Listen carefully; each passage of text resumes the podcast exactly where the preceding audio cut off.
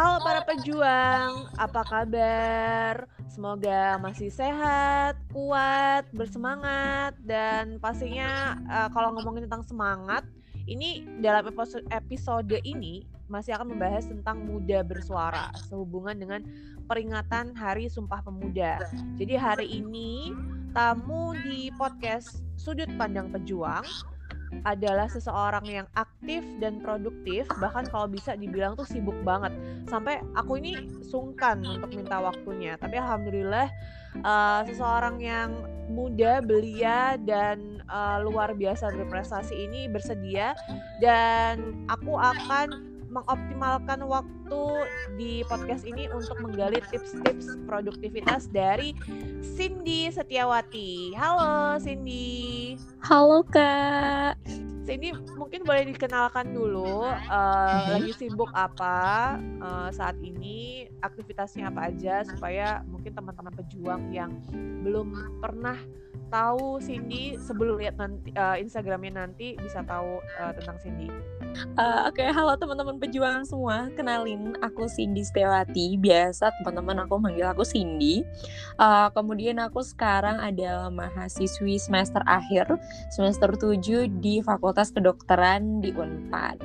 Dan sekarang kesibukan aku tentunya aku baru beres kemarin sidang UP, lagi menyelesaikan skripsi, kemudian juga aku masih uh, ambil andil dalam beberapa organisasi, jadi sekjen dari Jabar Bergerak Zilenial, kemudian juga aku aktif di beberapa kepanitiaan, kemudian juga aku baru aja menjalankan kerjasama sebagai brand ambassador dari beberapa uh, instansi seperti dari pihak uh, bank dan juga ada Isaac juga seperti itu. Dan luar biasa hari ini senang uh, karena bisa ketemu uh, sama teman-teman pejuang melalui suara aku.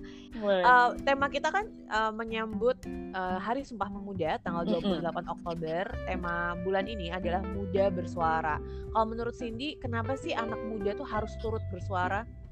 Wah, ini satu hal yang menurut aku menjadi suatu kewajiban banget nih Kak buat kita-kita semua, istilahnya para pemuda. Kenapa sih kita harus mencoba dan mulai bersuara karena apa?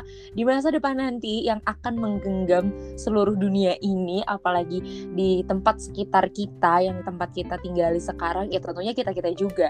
Nanti seiring berjalannya waktu, kita yang akan menggiring lingkungan ini mengikuti untuk kita. Karena kan uh, apa ya, hidup ini cuma sekali. Dan kita harus memaksimalkan segala sesuatu yang memang akan kita lalui, akan kita lakukan gitu kan. Oleh karena itu, jangan kita yang terus terbawa oleh lingkungan tapi kita harus bisa mencoba bersuara, memberikan inovasi, mengeluarkan uh, segala sudut pandang kita. Sampai pada akhirnya kita bisa benar-benar membawa lingkungan mengikuti kita. Kayak gitu, Kak ini langsung loh aku bisa menangkap poin-poin penting dari uh, perkataannya Cindy walaupun uh, cuma dalam satu dua kalimat gitu. Jadi uh, kalau tadi Cindy bilang hidup itu dimaksimalin sementara kita tahu sendiri anak muda zaman sekarang tuh banyak yang suka rebahan kan Sin. Benar. Nah kalau menurut Cindy kenapa kok uh, atau kayak gimana nih caranya kalau misalnya ada anak muda yang suka rebahan uh, langkah apa, langkah pertama mm -hmm. apa yang harus dilakukan supaya dia keluar dari zona nyaman? Pertama yang pengen aku kasih tahu adalah aku pun menekankan ini gitu kepada diri aku bahwa kayaknya rebahan itu nggak ada deh. Boleh kamu istirahat, tapi istirahat itu jadikanlah sebagai apresiasi buat diri kamu karena kamu sudah melakukan satu hal gitu. Dan aku pun selalu berpikir itu dan menerapkan itu kepada diri aku juga gitu kak jadi kalau misalnya teman-teman pejuang semua nih merasa bahwa kalian aduh kayaknya gue rebahan aja nih scrolling um, apa namanya sosial media mau itu Instagram mau itu TikTok dan lain sebagainya yang ternyata nih kak aku tuh denger dari teman-teman aku aja mereka tuh kayak scrolling Instagram tuh bisa sampai sejam scrolling TikTok sampai berjam-jam kayak gitu kan dan mereka tuh kayak tidak merasa bahwa itu tuh terbuang sia-sia karena apa? Karena dukungan situasi kondisi kita sekarang yaitu karena pandemi. Jadi berkurang lah gitu kegiatannya. Dan itu juga benar-benar kerasa gitu sama aku. Tapi gimana caranya? Walaupun kondisinya lagi pandemi, walaupun lagi kondisinya uh, segala sesuatu dibatasi, tapi kita harus tetap berusaha menjadi bahwa ini kita tuh lagi ada di golden age nih jangan sampai kayak masa produktif kita kemudian kekuatan yang paling kuat di masa-masa kita hidup sekarang-sekarang ini tuh terbuang sia-sia gitu. Yang bekerja cuma jari doang yang bekerja cuma mata doang tapi badan nggak digerakin gitu. Dan itu sih yang aku selalu bilang kepada diri aku sendiri kayak kayak sayang banget kalau misalkan kita cuma rebahan aja padahal kita tuh lagi ada di masa golden age yang mana kita juga bisa bikin situasi uh, masa depan kita dimulai dari sekarang itu golden juga gitu. Wow.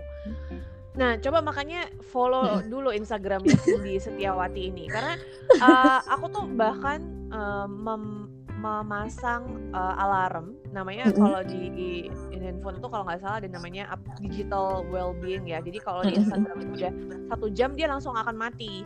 Mm. dia ada oh apa oh, kamu sudah scrolling Instagram hari ini selama satu jam maka Instagram kamu akan dimatikan itu karena, bagus banget. karena berasa kayak nggak nggak kuasa sebenarnya gitu.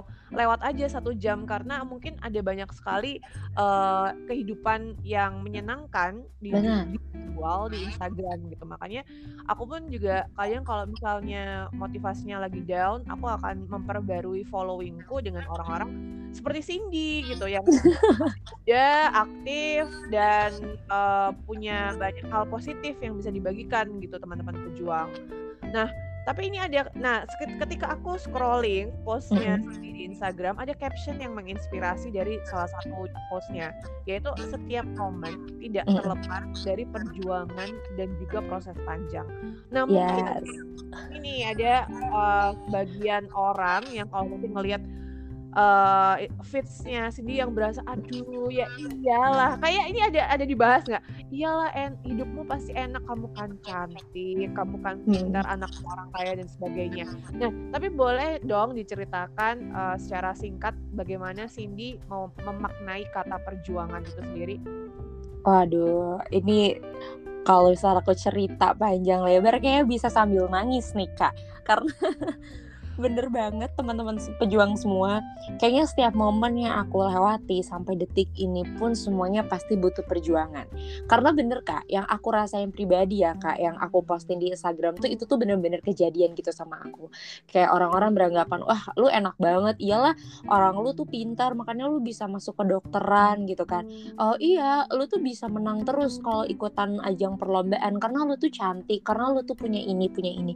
Lu udah banyak banget lah gitu kan tapi uh, terkadang ya teman-teman pejuang semua mereka tuh tidak tahu dan mereka tuh terkadang tidak uh, kepo dengan perjuangan di balik itu semua. Segala perjuangan ataupun momen yang memang aku lewati ini tuh bener-bener kayak uh, awalnya tuh menurut aku pribadi adalah satu hal yang cukup tidak mungkin untuk bisa aku realisasikan. Kayak contohnya kayak kalau misalnya ini nih apa aku tidak berjuang pada saat aku mau masuk ke dokteran aja contohnya ya kayaknya aku nggak akan bisa dapat beasiswa nih di kedokteran gitu sampai nanti aku lulus sampai sumpah dokter gitu kan. Kemudian kalau misalkan aku nggak dapat beasiswa kayaknya aku nggak mungkin sanggup gitu untuk kuliah di kedokteran. Karena aku juga sadar diri bahwa latar belakang aku seperti apa. Aku uh, apa ya terlahir dari keluarga yang tidak ada satupun mereka dokter kayak gitu. Dan aku bener-bener kayak salah satu anggota keluarga yang bener-bener harus berjuang banget. Bahkan kayak nggak tahu nih aku mau masuk kedokteran tuh harus masuk ke kampus mana sih? Emang jalurnya tuh jalur apa aja? Emang tesnya seperti apa? Aku tuh sampai nggak tahu itu semua gitu. Sampai pada akhirnya aku harus berjuang berjuang mencari tahu sendiri les sana sini belajar sampai tengah malam sampai kadang uh, apa ya nangis sendiri kok gini banget ya perjuangannya gitu. Sempet gagal untuk masuk ke FK sampai pada akhirnya harus masuk swasta tapi nggak apa ya merasa bahwa itu nggak nggak worth it banget. Karena kalau misalnya aku melanjutkan di swasta kayak pasti semua aset dari keluarga aku habis dan lain sebagainya aku harus mikirin ke depannya seperti apa gitu kan.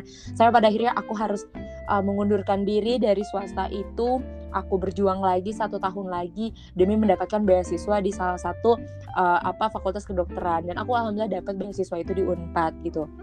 Kemudian wow. dari wow dulu. Aku aku aku sebenarnya teman-teman uh, apa pejuang uh, aku tuh sambil mencatat ya pointersnya tapi sambil kayak terperangah gitu kan karena ini proses panjang banget gitu kan dan ya. uh, seperti tadi Cindy bilang nggak uh, banyak atau bahkan mungkin nggak ada orang yang mau nanya gitu kayak uh, apa sih proses kamu men, uh, mendapatkan ini semua mbak. Mereka semua cuma ngelihat kayak ih enak di di depan gitu kan.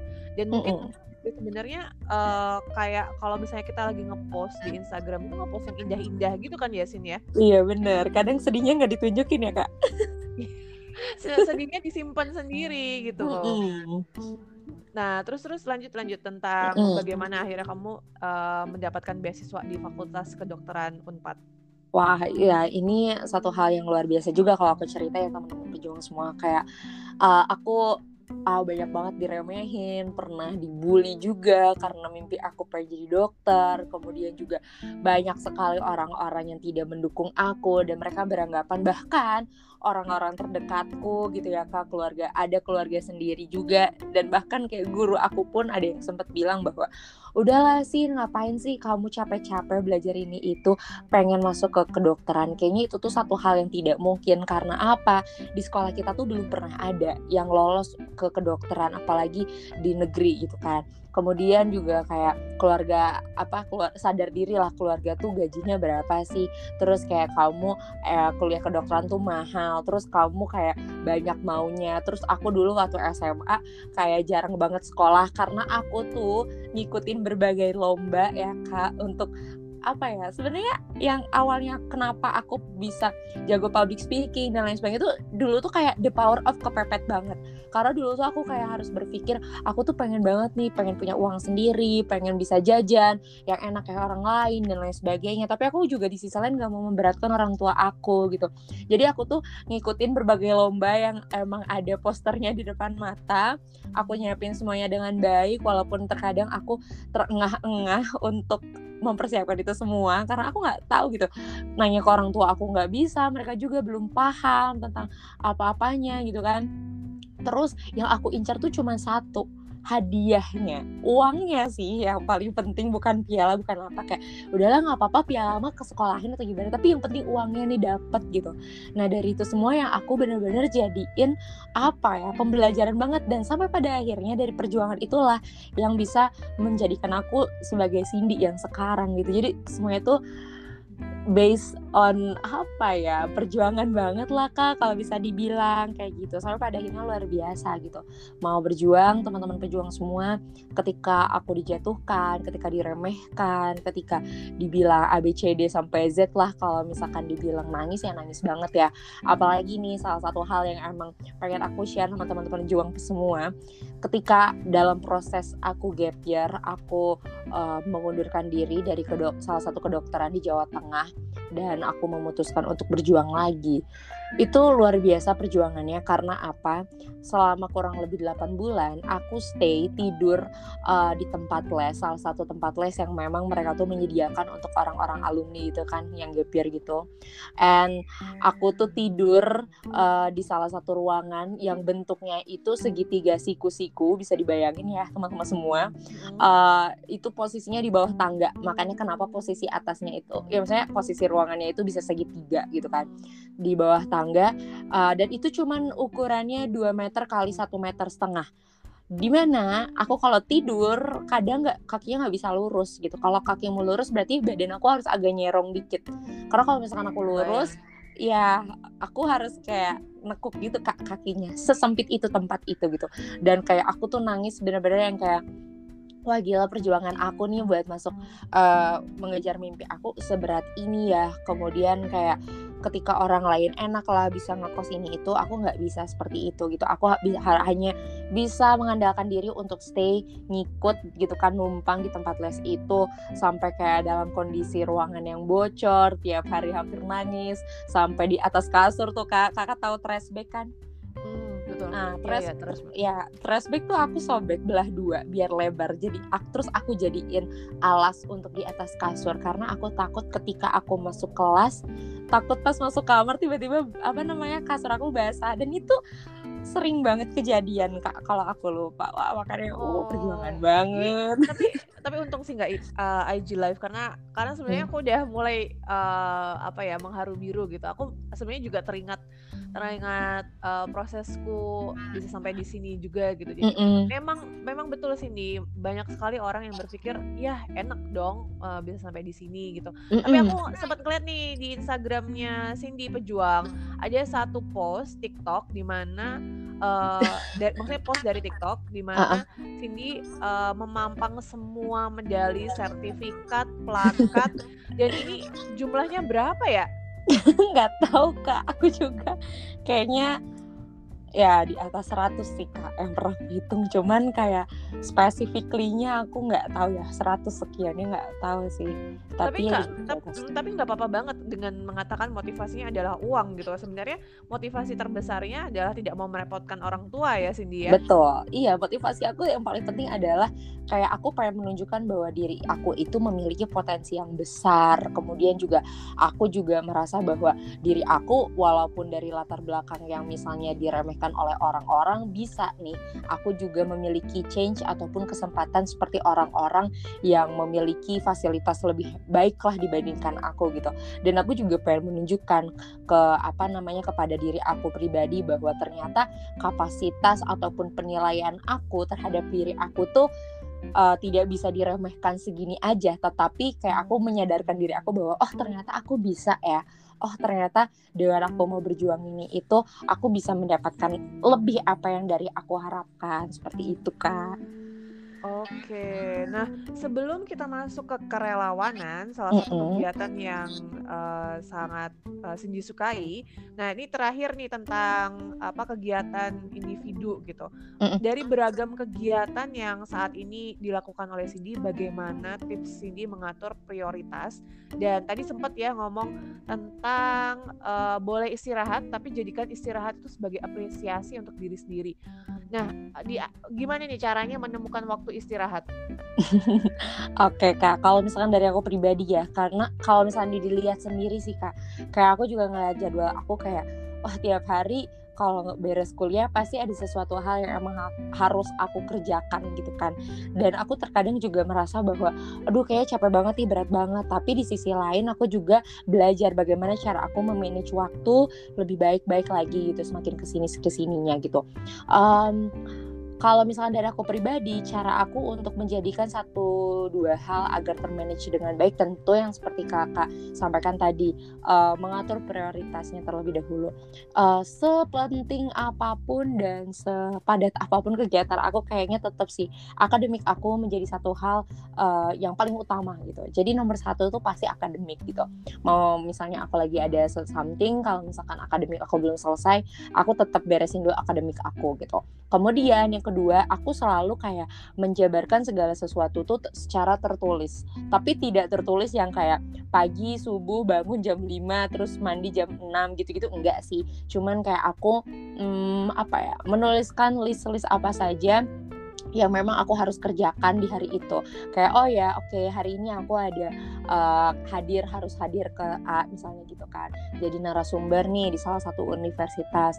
Terus kemudian hal yang aku harus lanjutin lagi adalah aku harus ngerjain hmm, apa ya misalnya materi PPT untuk webinar minggu depan lah atau gimana gitu dan lain sebagainya dari situ semua diurutin berdasarkan kepentingan berdasarkan prioritas dan berdasarkan waktu juga terus kalau misalkan tiba-tiba ada yang mendesak nih kak.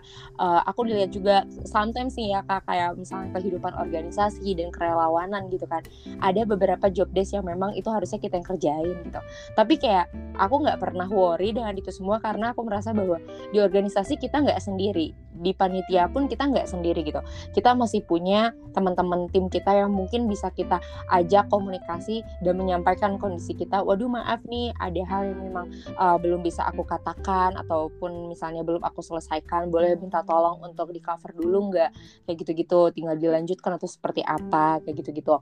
Nah dari situ semua kira-kira sudah bisa tuh dibuat prioritasnya mana yang memang paling uh, urgent harus diselesaikan mana yang memang bisa diundur sebentar kayak gitu-gitu Wah, ini uh, aku menangkap banyak hal ya, tapi uh, kayak salah satunya itu berarti delegasi mungkin ya. Ketika Betul. tadi uh, Cindy bilang kalau berorganisasi itu nggak sendirian gitu. Jadi, mm-hmm. nah ini mungkin masuk ke uh, topik berikutnya yaitu kerelawanan karena Cindy ini banyak berhubungan atau bahkan bisa dibilang sering memimpin sesama anak muda di berbagai kegiatannya. Boleh dong dikasih tips dan trik people management yang sekiranya bisa diaplikasikan oleh teman-teman pejuang yang uh, mungkin koordinator dari turun tangan daerah atau mungkin uh, harus memimpin atau harus uh, memanage teman-teman relawan ketika melakukan kegiatan turun ke lapangan. Oke, kalau saran dari aku yang pertama jadilah seorang seorang leader, bukan seorang manajer. Jadi kenapa? Karena banyak banget nih kak uh, apa ya aku rasakan juga. Jadi gini, setiap organisasi, komunitas ataupun kepanitiaan apa pun itu uh, latar belakangnya, tujuannya pasti terkadang memiliki regulasi masing-masing ya teman-teman pejuang semua. Dan terkadang ada yang sifatnya itu cocok sama kita, ada yang enggak gitu. Dan itu semua mungkin apa ya uh, salah satu faktornya adalah bagaimana cara pemimpin itu memimpin.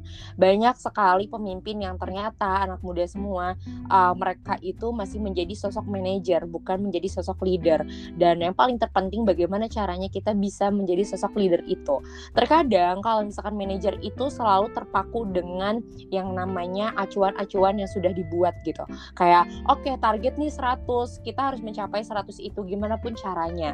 Tapi ini menarik gitu karena uh, memang benar ya jadi seorang leader itu mungkin nggak ada nggak ada sekolahnya gitu ya bisa dibilang sih itu kan Mm-mm. berdasarkan pengalaman gitu nah yeah. mungkin sebelum lanjut uh, sini bisa cerita dari pengalamannya sini juga pernah nggak uh, mengalami memimpin suatu tim terus ternyata melakukan kesalahan pas jadi pemimpinnya Oke oke, pernah banget kak. Jadi teman-teman pejuang semua, terkadang seiring berjalannya waktu dulu tuh aku yang selalu uh, memantaskan diri bagaimana caranya ketika aku masuk ke suatu circle aku bisa approve uh, ke semuanya aku bisa membuktikan juga bahwa uh, I'm the best di antara teman-teman yang the best juga gitu loh. Jadi aku selalu memantaskan diri, selalu memberikan yang terbaik dan tentunya aku berjuang bagaimana caranya ketika aku masuk ke suatu circle itu kayak orang-orang bakal notice sama aku kayak oh ya yeah, I know ada Cindy di sini tuh gitu. Jangan sampai kayak aku masuk ke satu circle tapi kayak orang-orang tuh nggak tahu eh oh ada Cindy ya. Emang Cindy masuk ke mana, ke bagian mana, divisi mana gitu. Tapi aku selalu bagaimana caranya ketika aku mau jadi uh, anggota terbaik baru atau misalnya mau jadi langsung sebagai apa ya kandidat pemimpin atau lain sebagainya aku pengen semuanya tuh notice bahwa aku itu ada di situ. Nah selama dari itu semua sampai pada akhirnya aku merasa bahwa oh kayaknya aku harus bisa nih jadi pemimpin. Karena jujur teman-teman semua kalau misalnya kita masuk ke satu circle tapi ternyata kita tidak mau memaksimalkan diri untuk mencoba menjadi seorang leader kayaknya tuh sayang banget. Karena apa ya kita bisa belajar banyak hal gitu ketika kita bisa menjadi sosok pemimpin gitu. Nah dari situ semua ternyata ada yang pro dan ada yang kontra dengan sistem kepemimpinan aku tapi yang paling terpenting ketika orang pro dan kontra kita tahu bahwa segala keputusan yang kita ambil itu nggak kayak berdasarkan ego kita dan itu hasil dari musyawarah bareng-bareng at least itu adalah yang terbaik kan keputusannya gitu dari itu semua uh, ketika ada orang yang nggak suka sama kita ya udah let it flow aja biarin aja gitu. Yang penting kita terus membuktikan bahwa ternyata decision-decision yang emang kita ambil itu benar adanya gitu.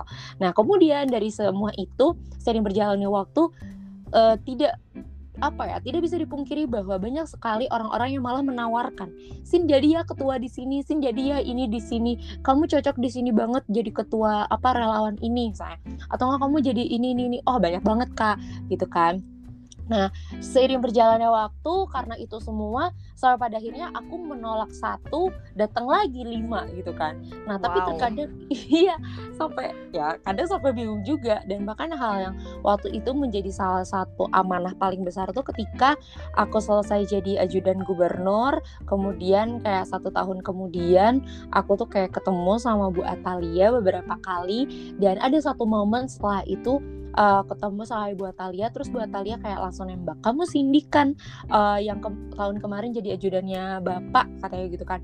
Oke Cindy saya mau bikin satu organisasi uh, apa namanya namanya Jabar Bergerak Zilenial saya uh, memberi apa namanya change kepada kamu uh, untuk membentuk Jabar Bergerak Zilenial itu bareng sama anak beliau sama Emeril Khan Mumtaz gitu kan. Dan ada satu orang lagi waktu itu uh, Rohman namanya. Dan di situ kayak hah waduh gitu kan disuruh membuat satu organisasi yang memang cukup luas untuk pemuda di Jawa Barat dan pastinya jadi pemimpin kak di situ. Dan itu berat banget dan itu challenge banget kan beres dari situ belum selesai masih banyak lagi tawaran-tawaran dan lain sebagainya dari itu semua nah, pasti tuh, Hmm, hmm gimana nah sebelum sebelum ini aku memang mau ngebahas tentang Jabar Zilenial tapi sebelumnya okay. aku tadi uh, mengingatkan teman-teman pejuang mm -hmm. uh, tentang uh, beberapa poin yang disampaikan oleh Cindy tentang uh, jadi yang terbaik. Aku malah menangkapnya kayaknya jadi yang terbaik itu nggak harus jadi leader ya.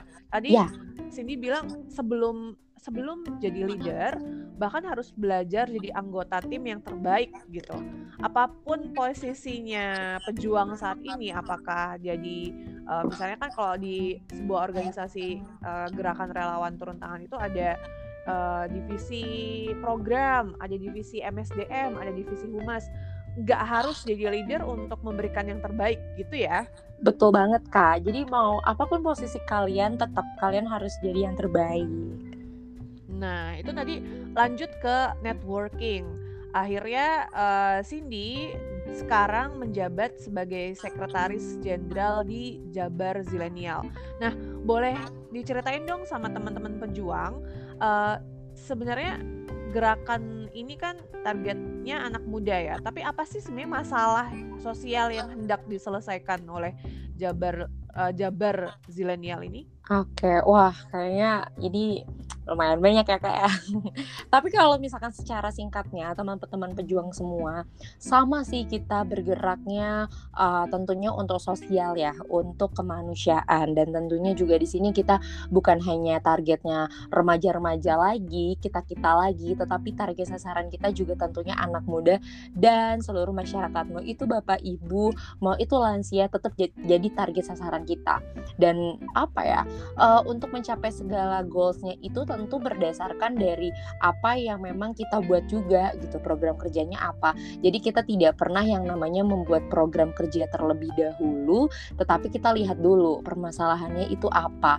Ketika misalnya kita tidak bisa menyelesaikan satu masalah yang cukup besar uh, secara general gitu mau di Jawa Barat tetapi ketika kita terjun ke lapangan kita cari tahu dulu oh desa ini butuhnya apa? Kekurangannya apa? Barulah di situ kita merangkai sebuah uh, apa ya istilahnya program yang nantinya kita bisa aplikasikan dan langsung dirasakan manfaatnya. Kayak gitu-gitu sih kak. Jadi memang bergerak itu di bidang pendidikan dan juga kemanusiaan. Seperti itu. Jadi uh, poinnya ya poinnya adalah kita harus ngeliat dulu nih masyarakat butuhnya apa seperti itu ya. Betul. Tapi ngomong-ngomong uh, selain aktif di organisasi Cindy juga punya bisnis loh namanya Yunas Organizer. Yes. Dan ini tadi kita ngobrolin juga pandemi. Boleh dong uh, sharing kenapa kok memilih bisnis ini uh, dan bagaimana dampak pandemi terhadap bisnisnya Cindy? Wow, luar biasa. Oke, teman-teman pejuang semua, kayaknya kalau misalkan berbicara mengenai masa depan ya, apalagi kita kayak hidup di mana nanti kita harus tahu revolusi 4.0 ya udah mau masuk 5.0, mungkin nanti kita udah dewasa udah 6.0 dan seterusnya gitu kan. Kayak kayaknya tuh nggak bisa. Kita hanya mengandalkan satu change ataupun satu kesempatan satu pintu untuk menjadi income kita gitu. Tapi aku tuh kayak betul-betul memiliki pandangan bahwa ke depannya aku pengen menjadi sosok dokter yang seperti apa dan tentunya uh, dari situ semua kayaknya tidak bisa mengcover apa yang aku butuhkan. Karena apa? Karena salah satu mimpi aku nih kak aku tuh pengen banget jadi salah satu dokter yang memang ketika orang tidak punya apa ya tidak punya biaya untuk aku tetap mereka bisa berobat gitu sama aku dan bahkan aku yang pengen membantu mereka gitu. At least kayak aku harus belajar uh, sesuatu hal yang memang bisa nanti jadi passive income aku dan salah satunya ya dimulai dari ini sekarang gitu salah satu bisnis yang memang aku apa ya rancang bareng sama teman-teman sih namanya Yunus Organizer ini ya. Namanya wedding organizer ya kak ya. Uh, dan apa ya kenapa sih aku memilih uh, bisnis ini bareng sama teman-teman aku pertama? Karena ini uh, lahir dari yang awalnya nongkrong nongkrong doang nongkrong nongkrong terus kayak cerita kita kayak wah sedih banget nih di masa pandemi ini kayak nggak uh, dapat pemasukan apa-apa dapat nggak dapat uang jajan dari orang tua gitu kan sedangkan kayak banyak sekali standarisasi-standarisasi yang memang bermunculan karena sosial media. Maksudnya apa? Kayak orang beranggapan bahwa karena sosial media nih ya kak ya banyak banget uh, pada akhirnya kayak oh ternyata kalau cantik lipstiknya harus pakai lipstik merek A ya. Oh ternyata kalau misalkan uh, maskara yang bagus tuh ini ini ini dan lain-lain sebagainya. Apalagi masalah fashion. Kayaknya tuh masa pandemi ini tuh lagi hype hype banget. Fashion tuh uh, apa ya istilahnya naiklah trending topiknya gitu kan. Nah dari situ semua kayak anak-anak tuh wah gue mau nih ngikutin kayak gini. Tapi sayang banget karena kondisi kayak gini kayak gue nggak dapet pemasukan apa-apa. Dari hasil nongkrong-nongkrong doang sampai pada akhirnya kita ngapain ya uh, apa ya kegiatan yang emang santuy banget istilahnya nggak me menguras waktu begitu banyak mungkin bisa dilakuin di hari weekend aja. Tapi bisnis ini tuh kayak bener-bener nggak perlu pakai modal gitu. Sampai pada akhirnya tercetus kayak kenapa nggak wedding organizer aja? Karena bener-bener kayak kita nggak usah pakai modal kayak mau kerja pun ya udah pakai baju hitam putih masing-masing aja pasti pada punya gitu kan. Dan dari situ semua ternyata berjalan dan luar biasa gitu. Dan walaupun baru satu tahun alhamdulillah sudah mencapai target dari uh, klien yang kita inginkan. Seperti itu. Sudah hampir mendekati. ini sih kalau gitu harus gimana dong? Pejuang kita harus punya uh, harus bikin IG live sama Cindy uh, beberapa tema nih nggak bisa cuma sekali aja gitu. Karena aku mau bilang sini ini ya dokter calon dokter ya pebisnis ya relawan punya jiwa sosial tapi bisa balance gitu. Artinya bisa punya money mindset yang bagus tapi juga punya uh, jiwa sosial yang tinggi gitu. Nah uh, tapi kita bisa ngobrol lebih banyak cuma uh, supaya teman-teman uh, tetap penasaran sama Cindy dan langsung belajar mungkin dari Instagramnya Cindy dari kegiatannya Cindy mungkin mau DM langsung ke Cindy tentang uh, Jabar Zilenial. Nah boleh dong kasih pesan atau motivasi untuk teman-teman pejuang untuk bisa tetap produktif selama masa pandemi. Oke, okay. oke okay, teman-teman semua pesan dari aku tentunya jadilah sosok uh, pemuda yang ketika kita tahu sesuatu hal yang terjadi kepada kita ataupun bahkan di sekitar kita, kita bukan hanya tahu masalah tersebut tapi jadilah solusi untuk itu semua. Jadilah sosok yang dapat memberi inspirasi untuk banyak orang walaupun kalian akan mendapatkan hal yang bukan hanya positif tapi bahkan pasti akan ada negatifnya. Tetap menjadi sosok pemuda yang luar biasa yang memberikan inovasi dan jangan pernah menyerah kalau misalkan kalian gagal karena percaya bahwa dari kegagalan itu kita akan mendapatkan satu juta inspirasi untuk menjadi sosok yang lebih baik lagi. Dan pokoknya jangan sampai nanti kita hanya bertemu di podcast ini saja tapi kita harus bertemu lagi di enam bulan selanjutnya satu tahun selanjutnya bahkan di masa depan. Dan bertemunya bukan hanya sebagai Cindy sang mahasiswa kemudian teman-teman pejuang sebagai mahasiswa juga tetapi semoga apa pun mimpi kita bisa kita capai masing-masing bertemu dengan aku sebagai dokter yang hebat bertemu teman-teman pejuang semua yang bisa jadi menteri yang bisa jadi anggota DPR bahkan menjadi sosok-sosok inspiratif lainnya. Seperti itu kak Wah aku aku terharu deh. Aku seneng aku seneng banget kalau podcast itu bisa jadi semacam jembatan ya untuk saling menyemangati seperti tadi Cindy bilang. Uh, nanti ketika suatu hari nanti uh, teman-teman pejuang mungkin yang dari Aceh atau dari Raja Ampat, dari Palu, dari Mamuju, dari berbagai daerah yang turun tangan punya cabangnya itu uh, bisa ketemu Cindy terus ngomong eh tiga tahun yang lalu aku dengar podcast sudut pandang pejuang di mana Cindy jadi narasumbernya dan aku terinspirasi gitu. Nah, Amin. Nah, nah itu kesimpulannya. Jadi jangan jadi bagian dari masalah, tapi justru jadilah solusi yang bisa menyelesaikan masalah. Gitu ya Cindy. Terima yes. kasih banget atas waktunya. Aku tahu uh, Cindy meluangkan waktu dengan uh, cari ke sana kembali dan uh, bersyukur banget bisa ngobrol sama Cindy malam ini.